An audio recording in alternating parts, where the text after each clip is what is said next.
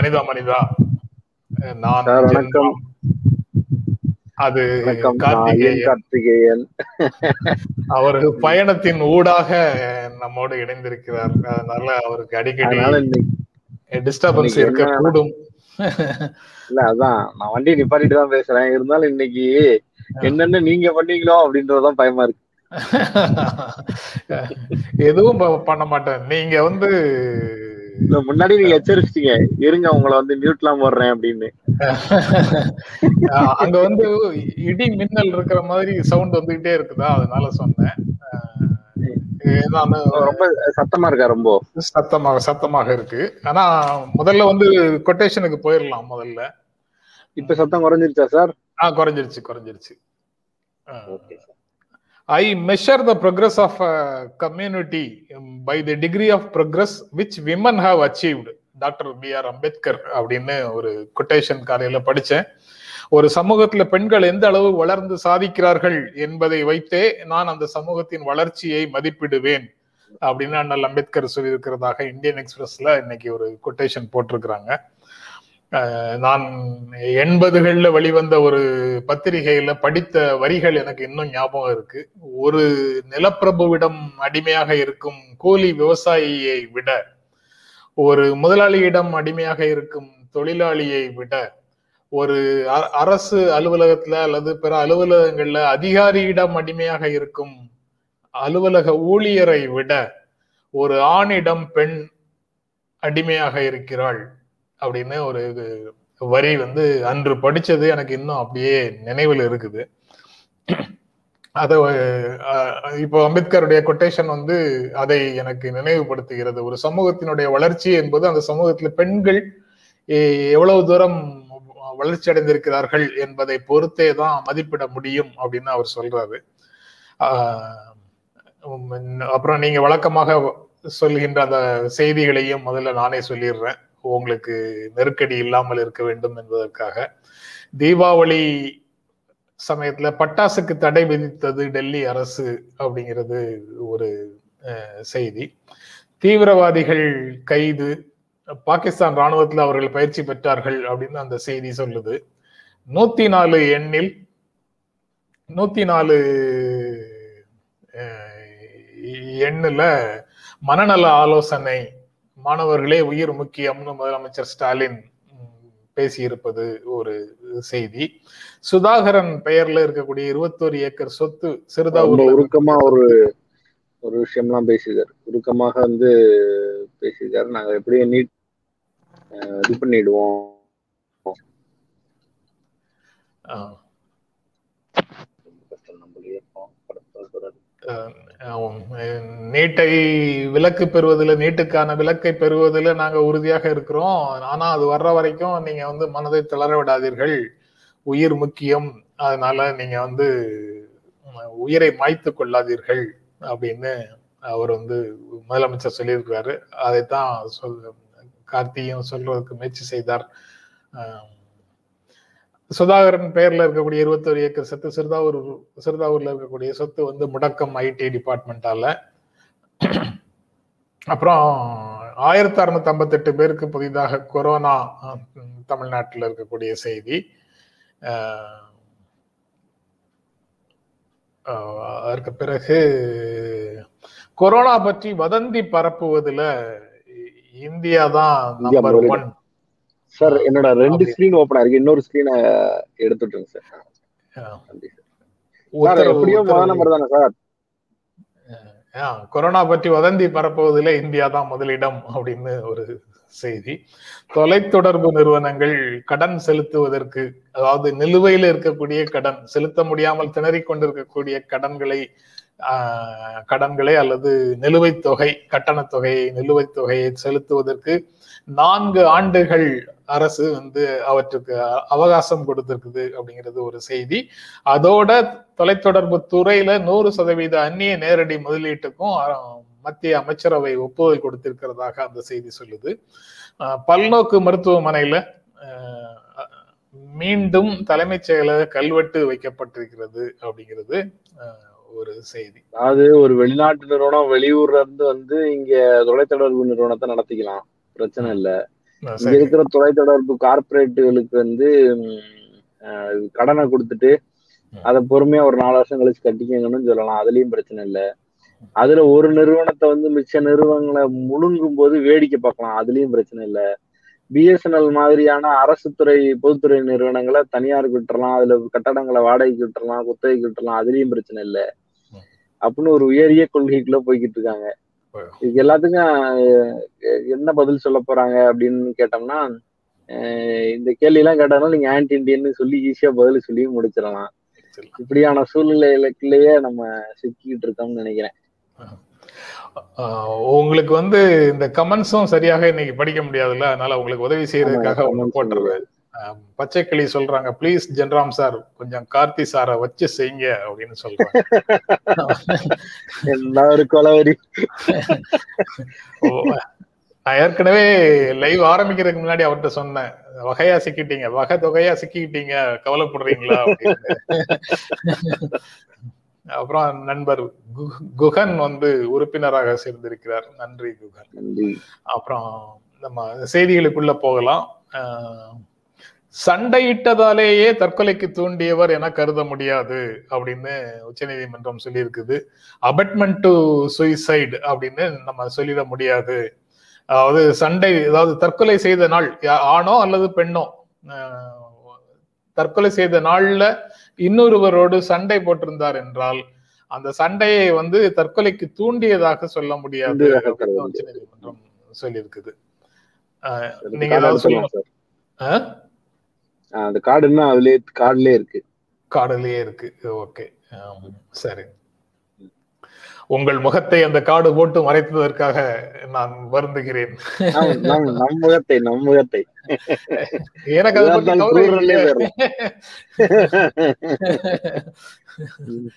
நம்ம ரெண்டு பேருக்குமே கூட கவலை கிடையாது சார். ஆனா பாக்குறவங்களுக்கு அந்த சத்த அசதிரி மட்டும் கேக்குற மாதிரி இருக்கும்ல. அது இதுல முக்கியமான விஷயம் என்னன்னா அந்த முன்னூத்தி ஆறு ஐபிசி முன்னூத்தி ஆறு தற்கொலைக்கு தூண்டுதல் அப்படிங்கிற கேஸ்ல வந்து இந்த தகராறு நடந்ததுன்னா அதை வந்து தற்கொலைக்கு தூண்டியதாக கருத முடியாது அப்படின்னு சொல்லுது. மனநலம் தொடர்பான ஒரு சட்டத்துல தற்கொலையே குற்றச்செயல் இல்லை அப்படின்னு உச்சநீதிமன்றம் ஒரு தீர்ப்பு கொடுத்திருக்குது. அது வந்து ஐபிசியில இன்னும் அதை எடுக்கல. இந்திய தண்டனை சட்டத்துல அதை வந்து சட்ட புத்தகத்தில இருந்து தூக்கல. ஆனா மனநலம் தொடர்பான ஒரு சட்டத்துல தற்கொலை குற்றச்செயல் அல்ல அப்படின்னு சொல்லுது. அந்த அடிப்படையில பார்த்தா இந்த முன்னூத்தி ஆறே வந்து தேவையில்லாதது. அந்த சட்டத்துல குற்றச்செயல் இல்லைன்னு சொல்லியாச்சுன்னா ஒரு குற்றத்தை தூண்டியதாக அபட்மெண்ட் டு கிரைம் அப்படிங்கிறது வந்து வரவே வராது. ஆனா முன்னூத்தி நம்ம அது அதை நம்ம சொல்ல முடியுமான்னு எனக்கு தெரியல. எனக்கு இல்ல, ஏன் முன்னூத்தி ஆறு இன்னும் உயிரோட இருக்குன்னா இந்த ஐபிசியில உண்டான தண்டனை குற்றச்செயல் அப்படிங்கிறது வந்து இன்னும் சட்ட புத்தகத்திலிருந்து எடுக்காமல் உயிரோட இருக்கிறதுனால முன்னூத்தி ஆறு தற்கொலைக்கு. தூண்டுதல்னு ஒரு விஷயம் இருக்குதானே சார் செய்யுது? குற்றமே இல்லாத ஒரு செயலுக்கு உங்களை தூண்டியதை எப்படி நீங்க குற்றமாக்க முடியும்? அது ஒருத்தருடைய மரணம்ங்கிறதுக்கு ஒரு விஷயம் இல்லையா? அது அது நீங்க அப்போ உளவியல் ரீதியாக அதை வந்து குற்றச்செயல் இல்லைன்னு சட்ட திருத்தம் கொண்டு வந்து அது உச்சநீதிமன்ற தீர்ப்பை நீங்க கேள்வி கேட்கணும். இல்ல இல்ல. அதாவது நீங்க வந்து தற்கொலை என்பது குற்றம் இல்லை ஆனா தற்கொலைக்கு தூண்டுவது குற்றமாக இருக்கும்ல? அது தற்கொலையே குற்றம் இல்லை என்றால் அது ஒரு குற்றச்செயல் இல்லை என்றால் அதற்கு தூண்டுவது எப்படி குற்றச்செயல் ஆகும்? குற்றச்செயல் அல்லாத ஒரு விஷயத்தை தூண்டுவது ஒருத்தர் ஒருத்தருடைய இந்த நிகழ்ச்சியில பங்கு பெற்று பேசுவது குற்றச்செயல் இல்லை. அதனால நான் உங்களை இங்க பேசுமாறு தூண்டுவது குற்றச்செயல எப்படி ஆகும்? ஆகாது. அதே மாதிரி தான் அதுவும்.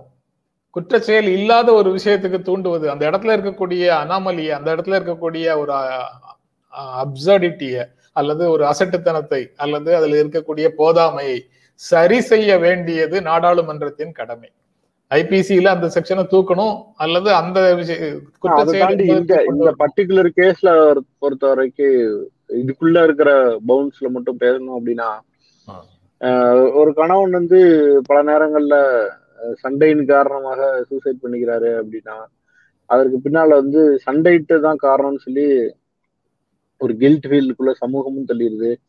சட்டப்பூர்வமா வந்து அதை அப்படியும் ஆக்கிடுறாங்க. பல்வேறு காரணங்கள் இருக்கு. ஈகோனால வந்து தற்கொலை செய்பவர்கள் இருக்கலாம்.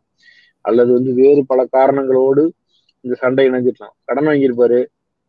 தொடர்ந்து குடிச்சு சூதாடி இது மாதிரி வேற ஏதோ ஒரு உபகாரணங்கள் இருந்திருக்கும். அந்த காரணங்களின் காரணமா சண்டை நடந்திருக்கும். அந்த அதை வந்து அப்படியே தூக்கி எறிஞ்சிட்டு இல்ல இல்ல நீ சண்டை போட்டதுனாலதான் இறந்துட்டாருன்னு சொல்ல முடியாது. ஸோ அதனால இது ஒரு ஒரு ரிலீஃப் தான். எல்லாத்தையுமே தற்கொலைக்கு புன்னகை மன்னன் புன்னகை மன்னன் படத்தை எடுத்துக்கங்க. அந்த மாதிரி கேஸ் தான் இதுவும் இந்த கேஸும் இருவரும் தற்கொலைக்கு முயற்சி செய்யறாங்கன்னு வச்சுக்கோங்க. அதுல ஒருவர் ம், ம், தப்பிச்சிடுறாரு தப்பிச்சே வர மட்டும் பிடிச்ச பிழைச்சு தண்டிக்கிறது தண்டிக்கிறது அப்படிங்கிறது. அதாவது ஏதோ ஒரு தகராறுல ஒருவர் தற்கொலை செய்துட்டாரு. அந்த தற்கொலையை பார்த்து மனம் உடைந்து போய் இவரும் தற்கொலைக்கு முயற்சி பண்ணி ஆனா பிழைச்சிடுறாருன்னு வச்சுக்கோங்க. அவரை வந்து தற்கொலைக்கு அவங்கள அந்த சண்டை போட்டதுனால அவங்கள தற்கொலைக்கு தூண்டியதாக வழக்குல வரும்போது சண்டை போடுவது அல்லது திட்டுவது அப்படிங்கிறது தற்கொலைக்கு தூண்டுவதாகாது அப்படின்னு இந்த தீர்ப்புல இவங்க சொல்றாங்க. அஹ், அந்த அளவுல வந்து ஐஎம் கார்த்திகேயன் வந்தேரி கார் வாங்கிட்டா அப்படி அஹ், அப்படின்னு ஒருத்தவங்க போட்டிருக்காங்க. இப்படிக்கு அண்ணனின் விழுதுகள் நான் கார் வாங்கலீங்க. நண்பரோட கார்ல தான் உட்காந்துருக்கேன் அடுத்து நம்ம அடுத்த செய்திக்கு போறதுக்கு முன்னால அந்த கூடுதலான செய்திகள் போட்டி செய்திகள்னு நீங்க சொல்லுவீங்களே அந்த போட்டி செய்திகளையும் சொல்லிடுறேன். அந்த ஏர் இந்தியாவை வாங்குறதுல டாடா நிறுவனத்திற்கும் ஸ்பைஸ் ஜெட்டுக்கும் இடையில போட்டி கிட்டத்தட்ட அதுல ஏதோ ஒரு நிறுவனத்தோட சேல் முடிவு விற்பனை முடிவு செய்யும் நிலையில.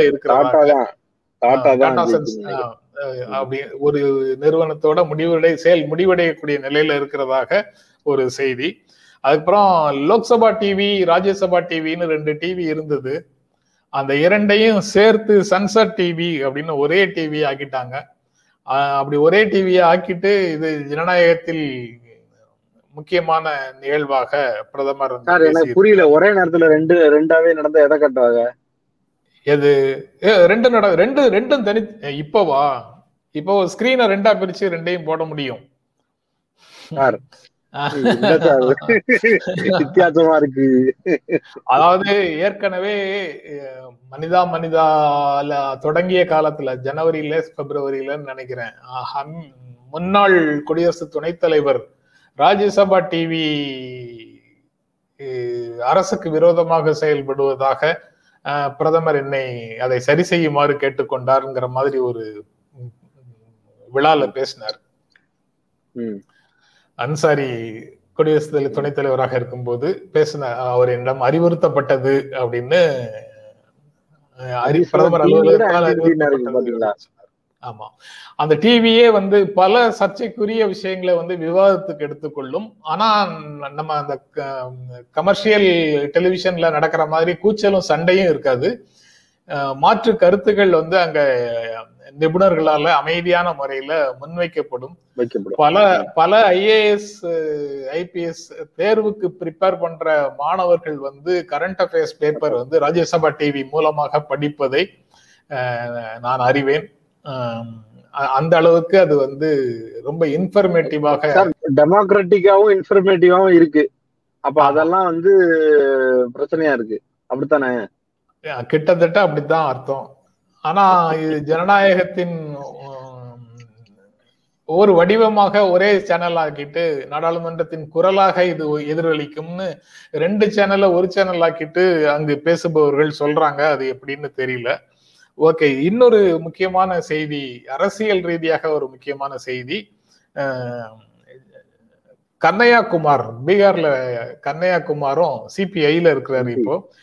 ஜிக்னேஷ் அவரு? தோத்துட்டாரோ? கன்னியாகுமரி இல்ல தோத்துட்டாரு. அவரு நின்- நின்னாரா? இப்போ ஜேஎன்யூ ஜவஹர்லால் நேரு யூனிவர்சிட்டியினுடைய மாணவர் பேரவை தலைவராக இருந்தார். அந்த அந்த இரண்டாயிரத்தி பதினஞ்சுல. அவரை தான் வந்து தேச விரோத குற்றச்சாட்டுக்கு ஆளாக்கி அவரை படாத பாடுபடுத்தினார்கள். அவர் வந்து ராகுல் காந்திய செவ்வாய்க்கிழமை சந்திச்சாரு. அவர் காங்கிரஸில் இணையக்கூடும். அதே மாதிரி குஜராத்ல இப்ப எம்எல்ஏவா இருக்கிற ஜிக்னேஷ் மேத்வானியும் காங்கிரஸில் இணையக்கூடும் அப்படின்னு ஒரு செய்தி இருக்குது. அதாவது ஜோதிராதித்ய சிந்தியா சுஷ்மிதா தேவ் ஜிதின் பிரசாத் பிரியங்கா சதுர்வேதி இந்த மாதிரி சில இளைஞர்கள் வந்து காங்கிரஸை விட்டு அஹ், பாரதிய ஜனதா கட்சிக்கு போகிறார்கள்ங்கிற செய்தியை தான் நம்ம வழக்கமா பார்த்துட்டு இருந்தோம். அவர்கள் எல்லாம் போகிறார்கள் புதியவர்கள் காங்கிரஸ் கட்சிக்குள்ள வர்றாங்க அப்படிங்கிற மாதிரி அந்த செய்தியும் இருக்குது. அப்புறம் டெல்லியில ஆளுநருக்கு அதிக அதிகாரம் கொடுக்கக்கூடிய சட்டம் அது வந்து அரசமைப்பு சட்டத்தின் உணர்வுகளுக்கு விரோதமானதுன்னு டெல்லி அரசு வந்து நீதிமன்றத்துல வழக்கு போட்டிருக்கிறது. அதுவும் ஒரு செய்தி. ஏற்கனவே யூனியன் டெரிட்டரிக்கெல்லாம் அதிகமான அதிகாரம் கொண்டவர்களா ஆ, அந்த- அந்த இது போட்டிருந்தாங்க. அது தொடர்பாக நீதிமன்றத்துல வழக்கு வந்து இப்போ போடுறாங்க. அடுத்தது இரண்டாவது செய்தி. தேர்வு தேர்வு செய்து வைத்திருக்கக்கூடிய செய்திகள்ல இரண்டாவது செய்தி வந்து தீர்ப்பாய நியமனங்கள்ல உச்சநீதிமன்றம் அதிருப்தி அப்படின்றது அந்த நாளிதழில் இருக்கக்கூடிய தலைப்பு. இன்றைய தலைமை நீதிபதி டைம்ஸ் ஆமா நேற்று அதை பற்றி பேசல தலைமை நீதிபதி கோர்ட் ப்ரொசீடிங்ஸ் பேசலங்கிறத ஒரு நண்பர் கமெண்ட்ல சுட்டி காட்டியிருந்தாரு இன்னைக்கு என்ன சிஜிஐ செக்ஷன் இல்லாம போச்சு உங்க நிகழ்ச்சியில அப்படின்னு கேட்டிருந்தாரு. இல்லையா? அதாவது செய்தியில கடைசியாக பதவி உயர்வு எஸ்சி எஸ்டி பதவி உயர்வுல வந்து கடந்த தீர்ப்புகளை நாங்கள் மறுபரிசீலனைக்கு எடுத்துக்கொள்ள போவது இல்லை அப்படின்னு சொன்ன செய்தி ஒன்று எடுத்திருந்தோம். ஆனா அரசுக்கு கண்டனம் அரசின் மீது அதிருப்திங்கிற செய்தியோட நம்ம பேசல இல்ல. இல்ல இப்ப எனக்கு வந்து தலைமை நீதிபதியுடைய அந்த இதுல படிக்கும் போது கொஞ்சம் இங்கிலீஷ்லாம் கத்துக்கிற மாதிரி இருக்கு. எதனா ஒரு ஃப்ரேஸ் யூஸ் பண்றாங்க. செரி பிக்கிங் அப்படின்னு சொல்லியிருக்காங்க. அங்கொன்றும் இங்கொன்றுமாக பொறுக்கி எடுத்தல் அப்படின்னு சொல்றாங்க. தீர்ப்பாயங்கள்ல நியமனங்களுக்காக நீதிபதி நியமனங்களுக்காக ஒரு செலக்ட் கமிட்டி இருக்கு. அத வந்து நீதிமன்றத்தில் இருக்கக்கூடிய நீதிபதிகள் கொண்ட ஒரு குழு அந்த செலக்ட் கமிட்டியில இருக்காங்க. அது எப்படி தீர்ப்பாயங்களுக்கு பொறுப்புகள் மனிதர்களை தேர்ந்தெடுப்பது அப்படிங்கிறது தொடர்பாக சில நடைமுறை செலக்ட் ப்ராசஸ் இருக்கு. டெக்னிக்கல் டீம் ரெக்ரூட்மெண்ட்டுக்கும் அதே மாதிரி சில நடைமுறைகள் இருக்கு. அதை வந்து இந்த செலக்ட் கமிட்டி கஷ்டப்பட்டு பேண்டமிக் காலத்துல உச்சநீதிமன்ற நீதிபதிகள் வந்து நாடு முழுக்க பயணம் செய்து இந்த செலக்ட் கமிட்டியில இருந்து ஒரு ஐநூறு பேருக்கு மேல இன்டர்வியூ பண்ணி ஜுடிஷியல் அப்பாயின்மெண்ட்ஸ் வந்து இவங்க செலக்ட் கமிட்டி மூலமாக அரசுக்கு அனுப்பினால் இந்த செலக்ட் கமிட்டியில இருக்கக்கூடியவர்கள்ல ஒரு கொஞ்ச பேரையும் வெயிட்டிங் லிஸ்ட்ல அதாவது இவர்களுக்கு பிறகு பரிசீலிக்கலாம்னு வெயிட்டிங் லிஸ்ட்ல வச்சிருக்க கூடியவர்கள்ல இருந்து பலரையும் எடுத்து அரசு நியமனம் ஆணை ஆணை பிறப்பிச்சிருக்குது. இந்த செர்ரி பிக்கிங் அப்படின்னு இதுக்கு சொல்றாங்க. செர்ரி பிக்கிங்க்கு என்ன அர்த்தம்? அதாவது தோட்டத்துல நம்ம பழுத்து இருக்குதா அல்லது காய் முற்றி இருக்குதான்னு பார்த்து பார்த்து இஷ்டத்துக்கு அங்கொன்றும் இங்கொன்றுமாக காயை பொறுக்குவது போல பறிப்பது போல இந்த அரசு நியமனங்களை ஜுடிஷியல் அப்பாயின்மெண்ட்ஸ் நீதிமன்ற சரிப்பட்டு வருமா? சரிப்பட்டு வராதா? ஆமா. கடு கடுமையான கண்டனங்களை கண்டனங்கள் தான் சொல்லணும். அதிருப்தின்னு நம்ம தலைப்புல போட்டிருக்கிறோம். ஆனா கண்டனங்கள் மாதிரி தான் சொல்லியிருக்கிறாங்க. தீர்ப்பாயங்களுடைய நிலையை நிறைய பேசிருக்காரு உங்களுக்கு இந்த அதிகாரம் இருக்கா இல்லையா? அப்படிலாம் கேட்டிருக்காரு. தீர்ப்பாயங்கள்ல நிலைய நிலையை பார்க்கும்போது தீர்ப்பாயங்களுடைய நிலைமையும் அவற்றிலிருந்து நீதி கிடைக்கும்னு எதிர்பார்த்து காத்திருக்கக்கூடிய ஆயிரக்கணக்கான மக்களுடைய நிலையும் பரிதாபத்திற்குரியது அப்படின்னு உயர் உச்சநீதிமன்றம் சொல்லியிருக்குது. மாத கணக்குல வாய்தாக்கள் வாங்கிட்டு இருக்கிறாங்க. நீதிபதிகள் கொண்ட அமர்வையே ட்ரிபியூனல்ஸ்ல உருவாக்க முடியல. அரசுக்கு அதிகாரம் இல்லையான்னு அரசு வழக்கறிஞர் கேட்கிறாரு சட்டத்தின் ஆட்சி பெறும் ஜனநாயக நாடு இது. ரூல் ஆஃப் லா நடக்கிற டெமோக்ராட்டிக் கண்ட்ரி இது. இஷ்டத்துக்கு ஆள் எடுக்கலாம்னா இஷ்டத்துக்கு ஆளை எடுத்து நீங்க வந்து அங்கொன்றும் இங்கொன்றுமாக எடுத்து நீங்க வந்து நியமிப்பீங்கன்னா இந்த கமிட்டி இந்த செலக்ட் கமிட்டின்னு ஒண்ண வச்சு ஒரு நடைமுறையை வச்சு செயல்பட்டு இருக்கிறோம்ல அந்த கமிட்டிக்கு என்ன மரியாதை? அந்த கமிட்டிக்கு என்ன அங்கீகாரம்? இந்த தேர்வு நடைமுறைக்கு என்ன மரியாதை? அவர்களுடைய உழைப்புக்கு என்ன பொருள்? அப்படின்னு கடன் வசூல் தீர்ப்பாயங்கள் செயல்படவே இல்லை ட்ரிபியூனல்ல ஆள் இல்லை உயர்நீதிமன்றம் அந்த வழக்காக எடுக்க மறுக்குது கடன் பெற்றவர்கள் அவங்க வீட்டை கை ஜப்தி பண்றாங்க. அந்த மாதிரி நேரத்துல அவங்க வந்து கோர்ட்டுக்கு போகணும்னா கோர்ட்ல போறதுக்கு சட்ட பாதுகாப்பே அந்த நபர்களுக்கு எதுவும் இல்லை. பதவிக்காலம் ஒரு வருடம்னு ஆணையில போடுறீங்க. இந்த ஒரு வருட அப்பாயின்மெண்ட்டுக்காக யாராவது அவங்க இடத்த விட்டுட்டு இந்த மாற்றத்தை ஏற்றுக்கொண்டு பதவி ஏற்க வருவார்களா? என்ன செய்றீங்கன்னு எங்களுக்கு புரியல. புதிய தீர்ப்பாய சட்டத்தின் சீர்திருத்த சட்டத்தின்படி ரெண்டாயிரத்தி இருபத்தொன்னுல இப்போ இப்ப கொண்டு வந்த சீர்திருத்த சட்டத்தின்படி படி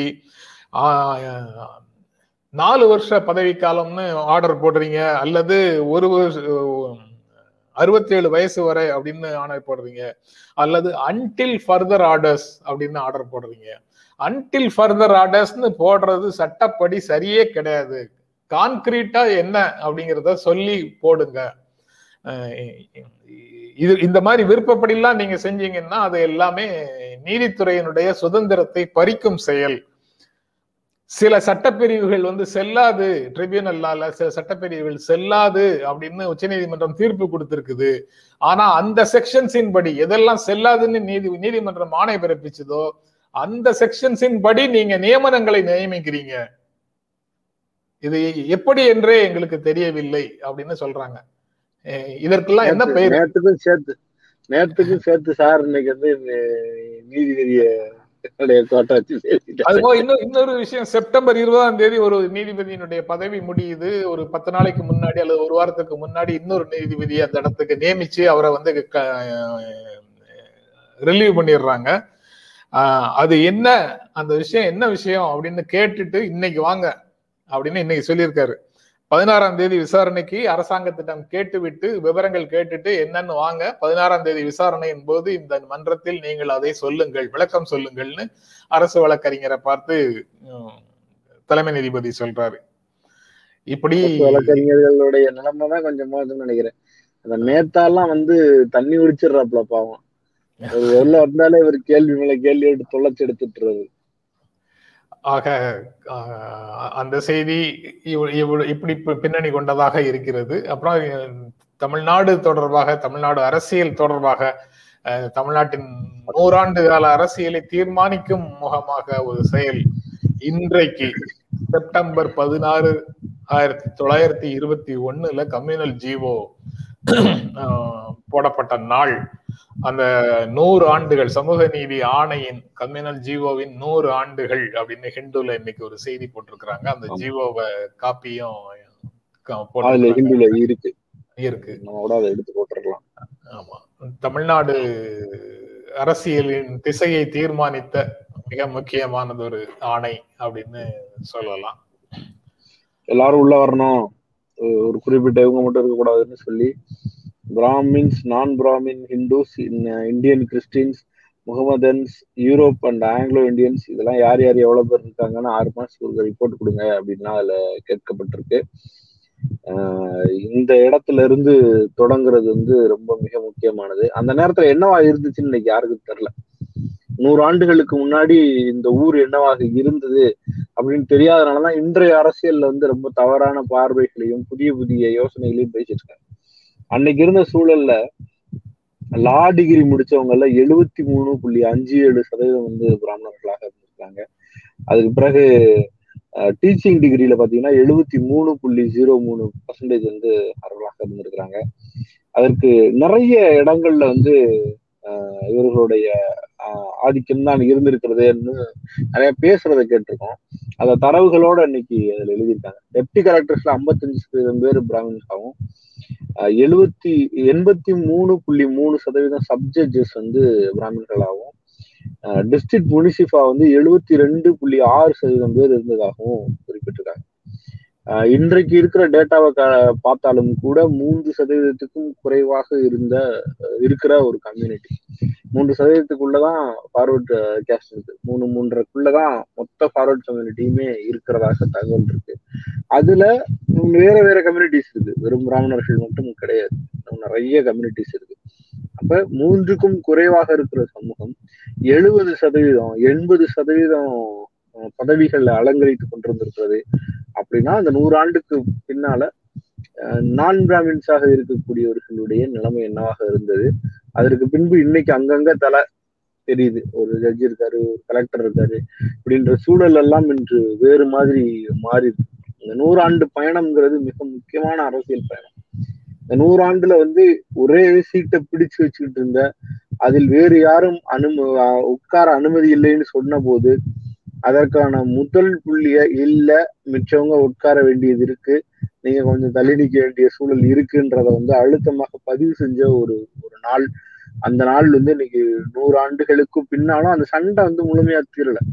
இன்னைக்கு இடஒதுக்கீட்டை பற்றிய விளக்கங்களை வந்து யாருக்கு சொல்ல வேண்டியது இருக்குன்னா இந்த இந்த மாதிரியான பதவி கிடைக்காமல் சிரமத்தில் இருந்த பல்வேறு இடைநிலை சாதி என்று அறியப்படுகிற அல்லது வந்து ஆண்ட பரம்பரை என்று தங்களை புரிந்து கொள்ளுகிற மக்களுக்கான சிக்கலையும் அவங்களுக்கே சொல்ல வேண்டியதா இருக்கு. அன்று நீங்கள் ஆளவில்லை. நீங்க ஜட்ஜா இல்ல நீங்க கலெக்டரா இல்ல அல்லது மிக குறைந்த அளவு தான் நீங்க இருந்திருக்கீங்க. உங்களுடைய நம்பர்ஸ் வேற நீங்க இருந்தது வேற. இன்று நீங்க இந்த அளவுக்கு முன்னேறி இருக்கீங்க. அதற்கு இடஒதுக்கீடு காரணம்னு சொன்னாலும் கூட அந்த இடஒதுக்கீட்டு பற்றிய புரிதலே இல்லாம இருக்கிற நிறைய மாணவர்கள் நிறைய ஆட்கள் படித்தவர்களே அந்த மாதிரி இருக்காங்க. இடஒதுக்கீட்டின் பலன் என்னன்னே புரியாத ஆட்கள் எவ்வளவு பேர் இருக்காங்க. மொத்த சீட்ல எண்பது எழுபது சதவீதம்ன்றது வந்து எவ்வளவு பெரிய நம்பர் அப்போ ஒவ்வொரு அலுவலகத்திலும் நூறு பேருக்கு இருபது பேர் இருந்தாங்க இருபத்தஞ்சு பேர் இருந்தாங்க. அதுல பல்வேறு சமூகம் வந்துடும் அப்படியான சூழல் இருந்ததை உடைத்திருக்கிறது அதுதான் சமூக நீதியை பேச வேண்டிய ஒரு விஷயமாக இருக்கிறது. நேற்று ஒரு ட்வீட்டை ஒரு ஒரு ஒரு பிரபலர் போட்டிருக்கிறாரு. சமூக நீதியை பற்றிய பாடத்தை வந்து மெட்ராஸ் யூனிவர்சிட்டியில கொண்டு வந்திருக்காங்கன்னா அது டிரைவிடியன் ஐடியாலஜியை கொண்டு வர்றாங்க. எப்படி கல்விக்குள் வந்து காவியை புகழ்த்து புகுத்தினார்களோ பிஜேபி ஆட்கள் அதே போல இன்னைக்கு திராவிடத்தை புகழ்த்துகிறார்கள் அப்படின்னு சொல்லி ஒரு பதிவு போட்டிருந்தாரு. எனக்கு ஆச்சரியமாகவும் அதிர்ச்சியாகவும் இருந்துச்சு. சமூக நீதி என்பது அடிப்படை மனித குணம். நீங்க நானும் ஒண்ணு எல்லாருக்கும் சமமான நீதி கிடைக்கணும்னு சொல்லுவது வந்து அடிப்படை மனித குணம். இதுல எங்க இருந்து வந்து இது வந்து ஒரு டிரைவிடியன் ஐடியாலஜியாக பார்க்க முடியும்? அதை அதை வந்து ஒரு கல்வியாக்குதல் எப்படி வந்து வெறும் இந்த திராவிட சிந்தனையாளர்களுக்கு சொந்தம்னு சொல்ல முடியும்னு எனக்கு தெரியல. அப்ப மிச்சம் எல்லாரும் வந்து தமிழ் தேசியம் பேசுபவர்களோ அல்லது வந்து வேறு வேறு சித்தாந்தத்தை கொண்டாடுபவர்களோ மனிதன் சமம் என்பதை எதிர்க்கிறார்கள்னு புரிஞ்சுக்கிறதா? இல்ல அதை அதை எப்படி பார்க்க வேண்டியது இருக்குன்ற கேள்வி.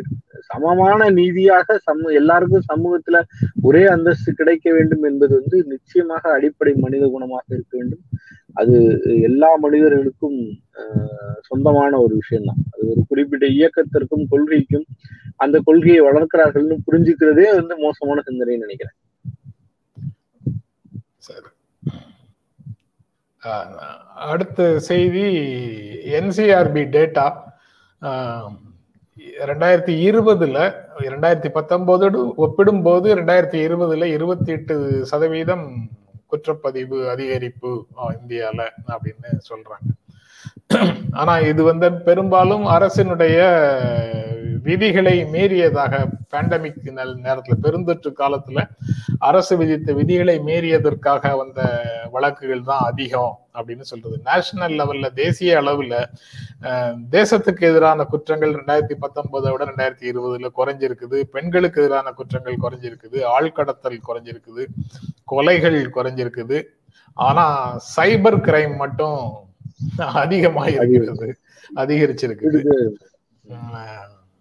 வெளியில போய் பெண்களுக்கு ஏதாவது கிரைம் பண்ண முடியல. அதனால இணைய வழியில மட்டும் நாங்க வழியில அவ்வளவு குற்றங்களையும் இணைய வழியிலேயே செய்து முடிச்சிருக்கிறாங்க. இன்றைக்கு அது எக்ஸ்பிரஸ்ல தான் நினைக்கிறேன். இந்தியன் எக்ஸ்பிரஸ்ல தான். மும்பை டெல்லி பகுதியில் வர்ற இந்தியன் எக்ஸ்பிரஸ்ல ஹத்ராஸ் ஓராண்டு நிறைவு இன்னைக்கு ஓராண்டு நிறைவடையுது. அத்தாஸ் அட்ராசிட்டி நடந்து முடிந்து அப்படின்னு ஒரு எடிட் இந்தியன் எக்ஸ்பிரஸ்ல ஒரு தலையங்கமும் எழுதியிருக்கிறாங்க. அத்ராஸ் தொடர்பாக. அந்த பெண்களுக்கு எதிரான குற்றங்கள் குறைவு அப்படின்னு அதை பார்க்கும்போது இது நினைவுக்கு வருது. ஆனா நேஷனல் கமிஷன் ஃபார் விமன் தேசிய மகளிர் ஆணையம் தேசிய மகளிர் ஆணையம் இந்த தகவல் உண்மையானதாக உண்மையை பிரதிபலிப்பதாக இல்லை உண்மை நிலையை பிரதிபலிப்பதாக இல்லை அப்படின்னு தேசிய மகளிர் ஆணையத்தினுடைய தலைவர் வந்து சொல்றாரு. நீங்க சொல்லுங்க. இல்ல அது நேத்து ஊபி முதல்வர் சொல்லும் போது சொல்றாரு பெண்களுக்கு பாதுகாப்பான மாநிலம்னு சொல்றாருல. அப்ப சொல்றாரு முன்னாடிலாம் பெண்களுக்கு பிரச்சனை இருந்துச்சு முன்னாடி எல்லாம் பசுக்களுக்கு பிரச்சனை இருந்துச்சு.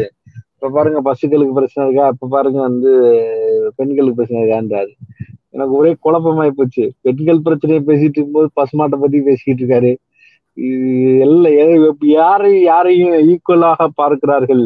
ஒரு விலங்கையும் ஒரு மனுஷனையும் ஒன்னா பாக்குற நிலைமையிலதான் நாடு இருக்கு அப்படின்றது வந்து ரொம்ப அதிர்ச்சியா இருந்துச்சு. அது பேசும்போது நம்ம அதை ஒரு வரியில கடந்துட்டோம் நீங்க இப்ப ஹத்ராச சொன்னோன்னே எனக்கு டக்குன்னு அது நினைவுக்கு வரும் அவங்களோட வெயிங் மிஷின்லயே பிரச்சனை இருக்குன்னு நினைக்கிறேன். ஒரு சில இடை போடுகிற மிஷின்லயே யாரையும் யாரையும் வைக்கிறாங்கன்னு தெரியுது. மனுஷனையும் மாட்டையும் சேர்த்து பார்க்கிற மனோபாவத்தின் வழியாக பெண்களுக்கு எதிரான குற்றச்சாட்டுகளை எப்படி பார்ப்பாங்க?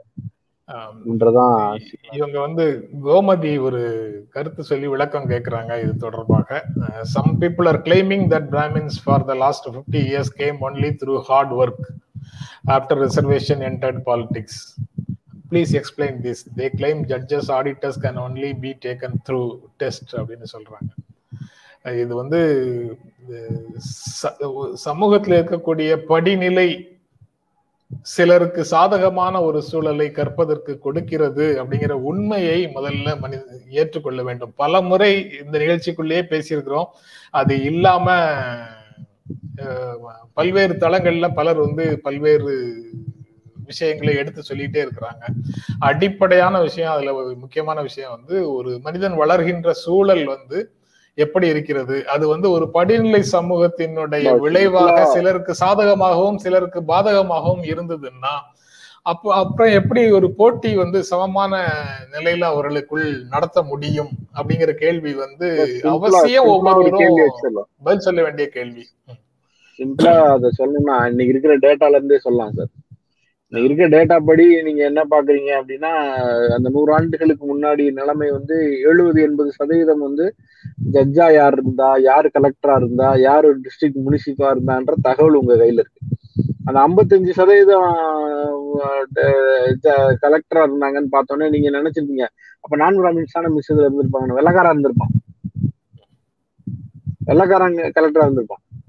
அப்ப நம்ம போய் கலெக்டரா இருந்திருப்போம் நம்ம அதை புரிஞ்சிக்கூடாது அதுல அதுதான் அதுல இருக்கிற முத முதல் விஷயம். அப்ப நீங்க என்ன கேட்க வேண்டிய கேள்வி இருக்குன்னா பன்னெடுங்காலமாக ஒரு அறிவை பெற்ற அதிகாரத்தை பெற்ற பல்வேறு பதவிகளை அனுபவித்த சமூகம் திடீர்னு ரிசர்வேஷன் ஒண்ணு கொண்டு வந்ததுனால பின்னாடி போயிடும்னு சொல்றீங்க.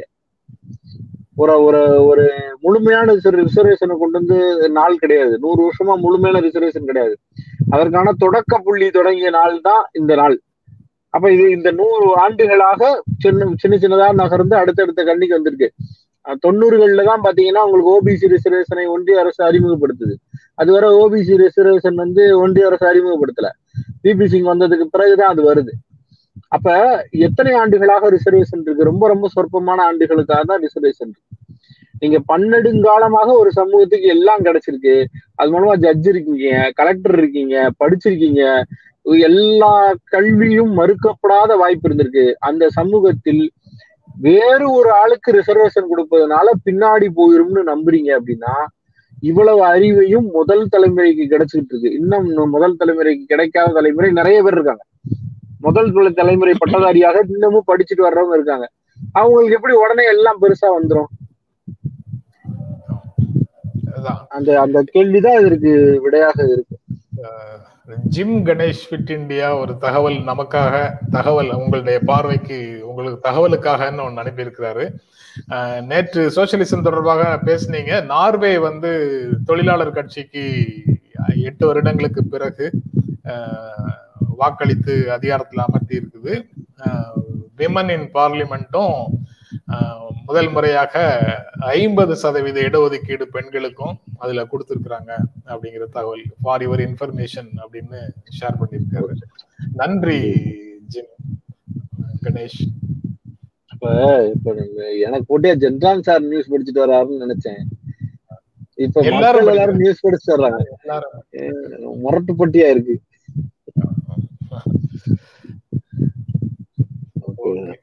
அஹ் இன்னைக்கு இன்றைய செய்திகள் முடிந்து விட்டது செய்திகள் நிறைவடைந்தது. ஆஹ், கலிபோர்னியா ரீகால் பற்றி ஜிம் கணேஷ் ஏற்கனவே ஒரு நாள் போட்டிருந்தாரு. ஆஹ், கலிபோர்னியால திரும்பி கவர்னரை திரும்பி பெறும் கால் கொடுத்திருந்தாங்கன்னு நினைக்கிறேன். அது தொடர்பாக வாக்கு வாக்களிப்பு ஒன்று நடந்தது. அதில் அவர் மீண்டும் வெற்றி பெற்றிருக்கிறார். ட்ரம்ப்புடைய ரிப்பப்ளிகன் பார்ட்டி அந்த கால் வந்து வெற்றி பெறவில்லை. டெமோக்ராட்டிக் பார்ட்டிக்கு வெற்றி ஜிம் கிடைச்சிருக்கு வந்து வெளிநாட்டு அயல்நாட்டு செய்திகள்ல ரொம்ப கவனமா இருப்பாரு. உலக செய்திகள்ல.